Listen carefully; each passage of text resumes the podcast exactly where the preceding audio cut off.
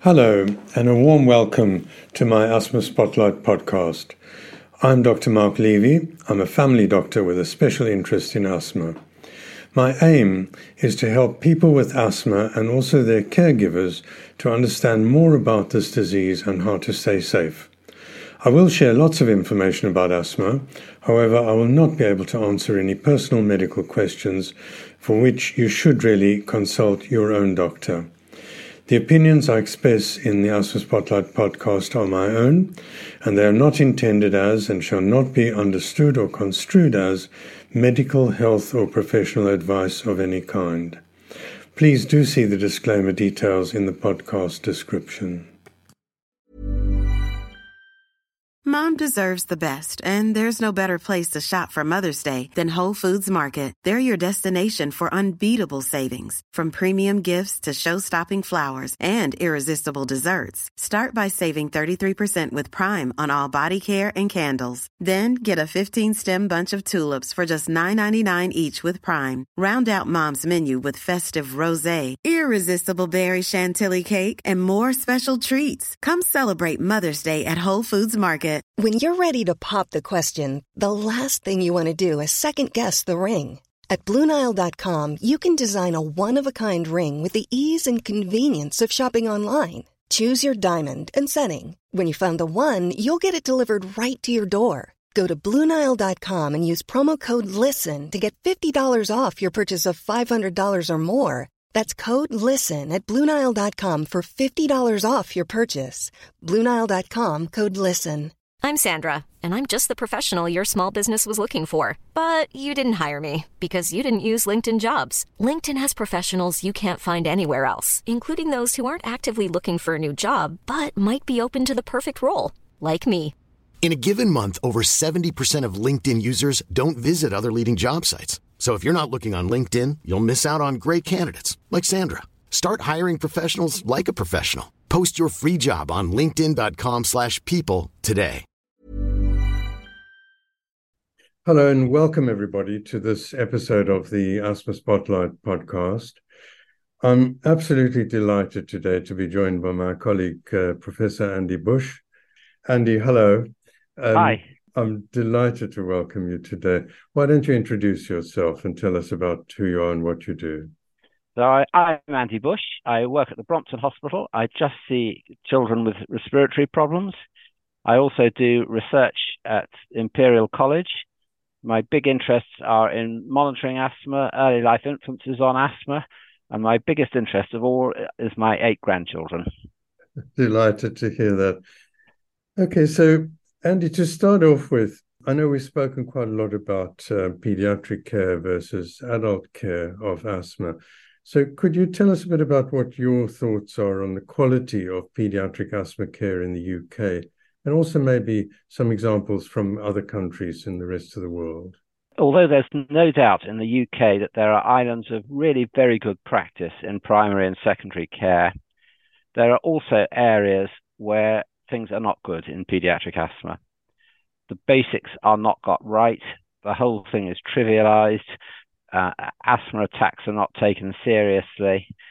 All these things need attention. And part, for me, part of the trouble is I can call myself an asthma doctor and set myself up as an asthma clinic without, as far as I know, having to undergo any discernible training at all. I can just say I'm an asthma specialist. That's a key problem and uh, is is a great concern really because especially in the UK we've got so many people being treated for their asthma by um, or being delegated to be treated for their asthma by people who don't have adequate training, sometimes not even any training in asthma care and this is a great concern. Can you give examples of, of good asthma care for children in, um, well, in the UK and also in other parts of the world?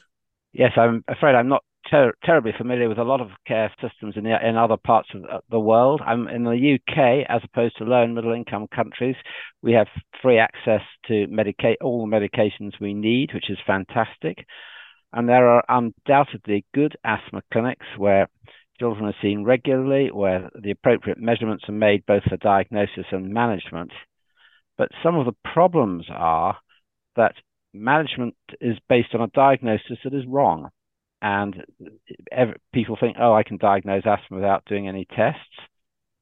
Can you name me any other chronic disease where it's possible to do tests to support the diagnosis before committing somebody to medium to long term treatment, and those tests aren't done? It just makes no sense. The other really important thing, and parents, if you're listening, what you really need to know is who is responsible for your child's asthma. Too often, care is fragmented, and this is not meant as a, as a, as a, shot at the GPs or anything like that. It's the way things are. You, you may your child may see somebody with an asthma attack and never see them again. There isn't that continuity, and uh, you need to have somebody who's taking a life course view of your child's asthma, who is responsible for sure they may not see that child every single time. That's the way of things. But who is the captain on the bridge? Who is responsible? That is the question. If I was a parent with a child with asthma, I would be asking. That's such a fantastic point, really. I, I have addressed this in previous podcasts and tried to encourage people, parents of children, to learn as much as they possibly could about their asthma. And also, definitely, definitely. Um, yeah, and when I interviewed uh, Bev Bostock, who's a specialist respiratory nurse, um, she advised parents to ask the healthcare professional that's seeing them whether they have been trained in asthma care or not, which I, th- I think is a good question to ask. Um, Certainly. Primary care. Okay, so um, I know we've spoken a bit about inequalities in care um, in um, children with asthma. And as a general practitioner, my problem has always been um, difficulty to find specialists who are pediatric experts in asthma where I can refer children to. Um, I mean, what are your thoughts about this, where um, uh, healthcare resources seem to be focused more on adults than in children? Yes, it's very frustrating, Mark. I mean, there is no question that adult asthma is a very different ballgame to take something that is obvious and can be measured. If you look at the studies that are done in the new asthma treatments in adults as compared to children, they are overwhelmingly done in adults. And the children are the forgotten sort of add ons. You can manage them. This is the way we manage adults, so you can manage children the same way. Well, that's just not good enough. You know, I would not be happy for my six year old to be managed the way you might manage a 66 year old. It just doesn't make sense. So there's that inequality. There's also inequality of, of access to care, and, and child poverty is clearly also a big factor in accessing care. Expectations, parental expectations. What do they what do they want? Are they actually being demanding and pushing for the better care? My wife before she retired was a physiotherapist in neurodevelopment and she used to say to that to the mothers unless you've got a reputation for being a thoroughly disagreeable mother you're not doing your job properly because I'm and I'm afraid you're right. You know, the shy retiring pilot gets nothing. Can I come back to a point you made earlier?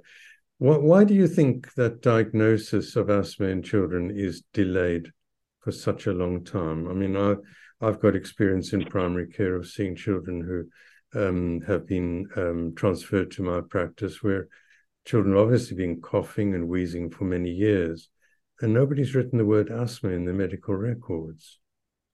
Yes, it's extraordinary, isn't it? I mean, I think part of this problem is the lack of, of a will to go on to investigate the coughing child. And I don't mean sending them to hospital. I mean doing certain simple things that can be done in primary care, like look, measuring their peak flow, um, you can order a chest x ray. Failure to appreciate the red flag symptoms, like a chronic wet cough, which is not due to asthma. And I see asthma as well as you say with a big diagnostic time lag. I also see children diagnosed with asthma who basically have, no more have asthma than I do. And we've, we've got to get it right both ways. And what we've really got to get into our heads, I think, is that it's not good enough in 2023 to sit behind a desk, whoever you are, and just talk to the mother and on the basis of a bit of chit chat say your child's got asthma, your child hasn't got asthma. Asthma is a serious condition, and we've got to get that into our heads. And missing the diagnosis is a problem, and overdiagnosis is a problem. I suppose one of the difficulties, and um, I, I, had a letter from a general practitioner the other day who listens to the podcast, and he's caring for a young child, six year old child. Who has a history very suggestive of asthma. Dad's got asthma, and the child's had a previous um, a history of having had eczema, and um, the child's also recently needed nebulized treatment for an acute wheezing episode. Now, how would you advise um, doctors who who are having difficulty in um, well, first of all, the doctors in having difficulty in making the diagnosis and persuading parents that their child might have asthma. Um, I'll come on to the next question in a moment, but let's start with that. Again, I think in terms of assessing symptoms, one of the things that all of us do badly, including me, is use mobile phones. It's really helpful if you if there's a doubt because the word wheeze is often used. The word wheeze is often used very imprecisely clearly, if the child is ill and distressed, the mother shouldn't be reaching for her mobile phone to make a recording. But if you can get a recording of the noises that your child is making, that to me is incredibly valuable. So, is this the true whistling polyphonic expiratory wheeze, like like that, or is this a different noise and need a different approach? So, I first of all be really sure this is wheeze. For a six-year-old with a bit of tuition, you ought to be able to get a peak flow, uh, to do peak flow monitoring and just see do a peak do a peak flow in the surgery. Give the child some, some short acting beta agonist through a, a, spacer. Now if the peak flow is normal there won't be any change. Send the child away with a peak flow meter for two weeks no more because everybody gets bored after that time and say can you do it morning and evening? And at the weekend not at school because it's too much for the school if they're running around and getting breathless do a peak flow afterwards do a peak flow if you're going to give the child some short acting beta agonist and see, see if it improves. These are the sorts of things you can you can do in primary care and in secondary care. Ultimately, you may it, it may be that you have to do a therapeutic trial and say, well, look, we're going to try for six weeks uh, or whatever arbitrary time frame with a, with an inhaled steroid. If they don't get, if we'll stop at six weeks because either they're better and you don't know whether it's because you're a frightfully clever doctor or they're going to get better anyway, or they're not better and there's probably not asthma and you need to look elsewhere. And then you only restart the treatment if they've got better and relapse when the treatment is stopped. Those are sorts of sorts of approaches that I I would take. Uh, in an older child, child, if you've got access to things like exhaled nitric oxide, that's good. But you don't need you don't not everybody has access, and you can, it would be ridiculous to say you can't diagnose asthma without an exhaled nitric oxide. But I think the principle that you should be doing some tests and, and finding out what's going on is a good one. And the more tests that are negative, the less likely the asthma diagnosis becomes. Thank you. That's a, a very helpful uh, description, which I'm sure um, healthcare professionals and patients will find useful. Um, can you tell us a bit more about nitric oxide? Because I'm a bit concerned that it's being used as the ultimate test for asthma. And um, my colleagues are being taught that um, you've got to do nitric oxide and spirometry to diagnose asthma in anybody. If you haven't done those, then you can't make the diagnosis. The nitric oxide is one of many tests that can be helpful, but as you know, Mark, there is no one diagnostic test for asthma what no one rule in rule out. It's not like TB where if you see the acid alcohol fast bacilli in the sputum, you know where you are. So nitric oxide can be elevated in uncontrolled asthma. It can be elevated in those who have atopic disease such as eczema or without having asthma. My best use of it, I think, is if I'm seeing somebody who people are thinking have asthma is having a lot of symptoms and the nitric oxide is completely normal, that to me is a red flag. If the nitric oxide is high, it's a supportive of asthma, but it's not diagnostic. And again, you know, the art of the possible. A six-year-old may well have atopic, allergic, type 2 inflammation-driven asthma, but be unable to do spirometry and be unable to do nitric oxide. Now, you can't just, neither of us would just sit on our hands and say, we'll come back in two years' time when the child can do these tests. That would be absurd. But I think always, and again, parents, ask your doctors what tests have been attempted to try to document the diagnosis of asthma.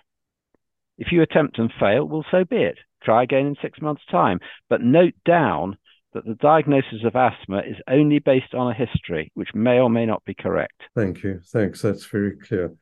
So, okay, so in a child that has been diagnosed, and this was the other question that the doctor asked me, although he hasn't really confirmed the diagnosis yet. Um, let's say a child has been diagnosed with asthma.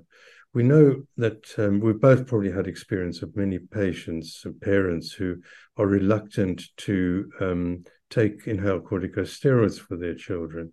Now, how, how, how do you explain to a parent, or what sort of objections do you hear from parents? And how do you explain to parents that um, anti inflammatory treatment is really important in the management of asthma, and even in trying to make a diagnosis of asthma? When you're ready to pop the question, the last thing you want to do is second guess the ring. At Bluenile.com, you can design a one of a kind ring with the ease and convenience of shopping online. Choose your diamond and setting. When you find the one, you'll get it delivered right to your door. Go to Bluenile.com and use promo code LISTEN to get $50 off your purchase of $500 or more. That's code LISTEN at Bluenile.com for $50 off your purchase. Bluenile.com code LISTEN. I'm Sandra, and I'm just the professional your small business was looking for. But you didn't hire me because you didn't use LinkedIn jobs. LinkedIn has professionals you can't find anywhere else, including those who aren't actively looking for a new job but might be open to the perfect role, like me. In a given month, over 70% of LinkedIn users don't visit other leading job sites. So if you're not looking on LinkedIn, you'll miss out on great candidates like Sandra. Start hiring professionals like a professional. Post your free job on linkedin.com/people slash people today. Yeah, I think it takes time. And I think parents, quite rightly, do not want to give medications to their child. You know, no, no, no mother or father wants to do that. I think it takes time.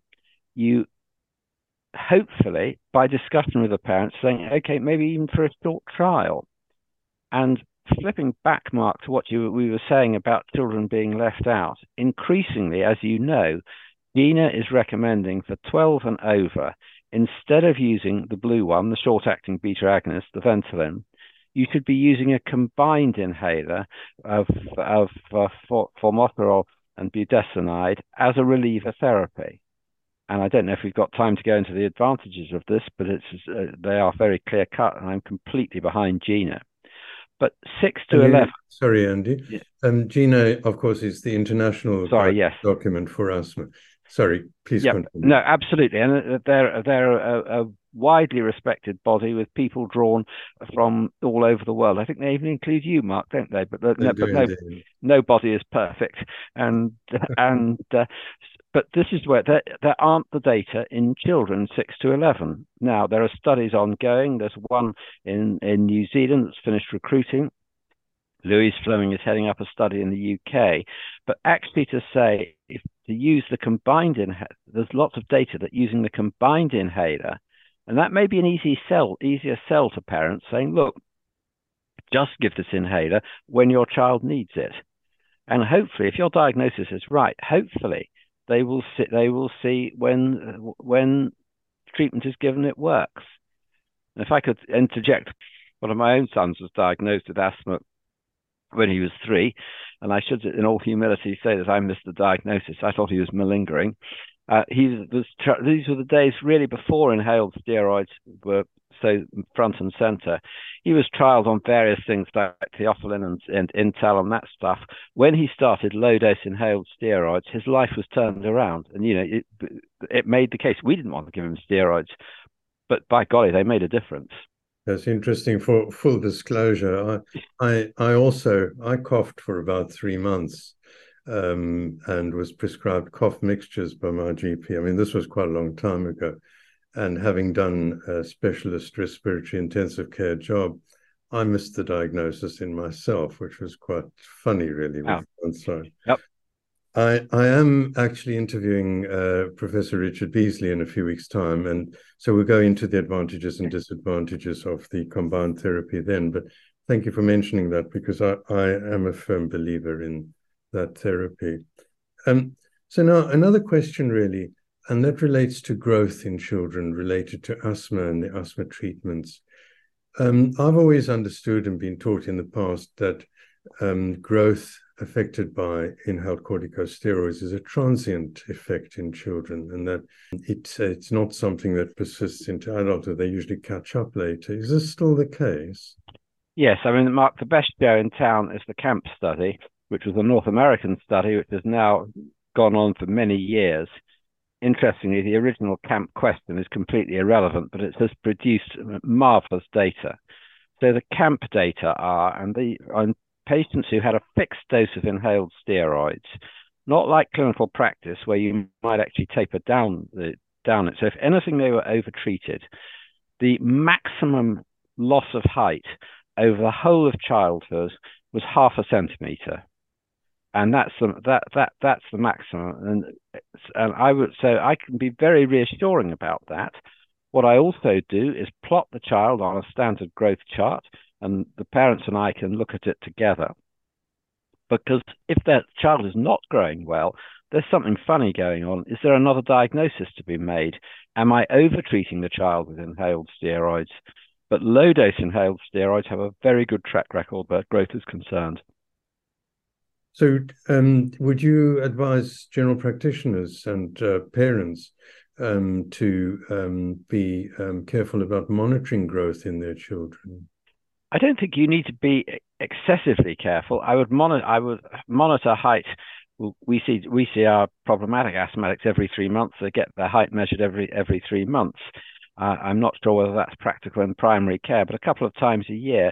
But plot them on a chart. I parents are familiar with charts. They've got the red book. Every every UK parent has the red book with their initial growth plotted out just plot it out. There are electronic versions these days, and just to reassure everybody, and also, you know, to show parents that you're taking their concerns seriously. They're not being brushed away as as, as nonsense.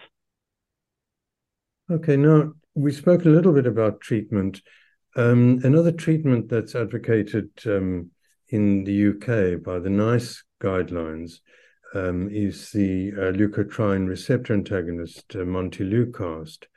Now, the American Federal Drug Administration have issued warnings about this drug in and I, I have uh, colleagues who've had experience where children become mentally disturbed on this drug, and yet we haven't had such a warning in the United Kingdom about this drug. What are your thoughts about um, Montelukast? What's its place in asthma, and what are the risks and dangers? So, if I'm starting Montelukast, I always warn the parents about the sort of psychiatric, neuropsychiatric side effects you've described, and the prevalence may be as high as 20%. And Francine Ducharme, whom you well know, tells the story about how she prescribed these to a colleague's daughter, and two days later gets a phone call saying, "What have you done? You've turned my little princess into a bitch." And um, you know they do have these side effects. In my experience, about five to ten percent of patients think that's absolutely marvelous. They've life transforming. They're great. Um, the rest just think it makes no difference. I think they're overprescribed. They can be very effective, and again, pers- personal pra- non-practice. Uh, one of my grandchildren was by his was prescribed them by his GP. I didn't find out till after he'd started them, and he was absolutely fine and did very well on them. So they can be effective. But I think one thing we've all got to be aware of: doctors are great at saying do this, do that, do more, do more, do more, and not so great at, back, at backing off and saying, uh, let's stop this. This isn't any good. Okay, so now on asthma outcomes, um, outcomes like um, asthma attacks, hospitalizations, and asthma deaths. Um, why why do you think that the UK outcomes are not as good as other countries? In fact, in the case of childhood asthma deaths, we're among the worst in the whole of Europe. Well, why do you think that is? There are multiple reasons in my in my, in my view. The first is the disease is not taken seriously. Anybody can treat asthma. It's just it's fine. Um, it's just not taken seriously. The second is lack of continuity and lack of appreciation that an asthma attack is a serious red flag life event. Just giving three days of prednisolone and, and come back in three months is not good enough we know from all the literature that a child who's had a bad attack of asthma will have another bad attack, as sure as God made little apples, unless something is done. So if a child has had an asthma attack, there needs to be a focused look. What went wrong? Why did this child end up on steroids? Is the child taking their medication? Can they take their medication? Is there something in the environment? What did the asthma plan say? And should the asthma plan be changed? It's really important that this is taken seriously. But unfortunately, what usually happens is they rock up to secondary care, they get their steroids, there isn't any follow up. It's a bit treated a bit like a lobar pneumonia. You know, if, as you know, Mark, if you have a, a child who has a, a, one attack of a lobar pneumonia, you say, well, I'm jolly sorry that happened, but it's okay, that's fine. It's an isolated event. An asthma attack is not like that. And we've simply got to take them more take them more seriously. And you know, monitor things as you, as you know, you were one of the authors of the National Review of Asthma Deaths.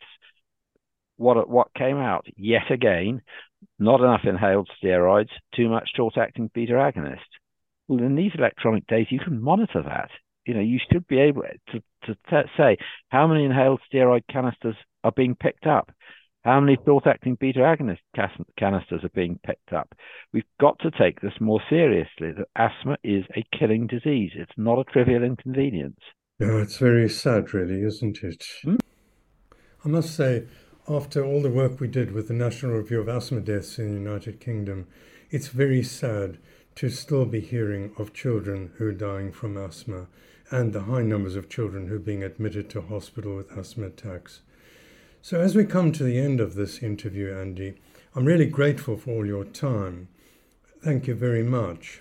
And so, if, if you were to um, sum up with one or two key messages one for parents of children with asthma and, and one for doctors who are caring for children with asthma, what, what would you say are the most important things to think about?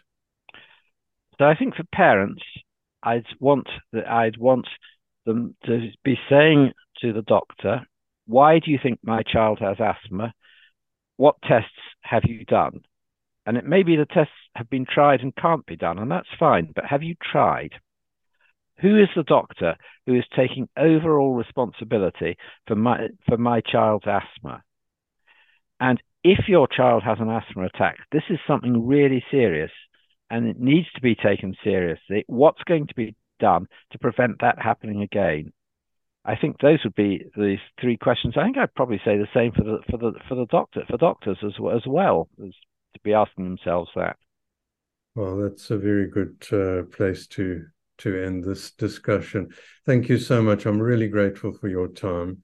And um, just for those of you that are listening, Andy Bush is one of the top experts in the whole world. So it's been a great pleasure and an honor, Andy, for you to join us today in this podcast. Thank you once again. Brilliant. Thanks, Mark.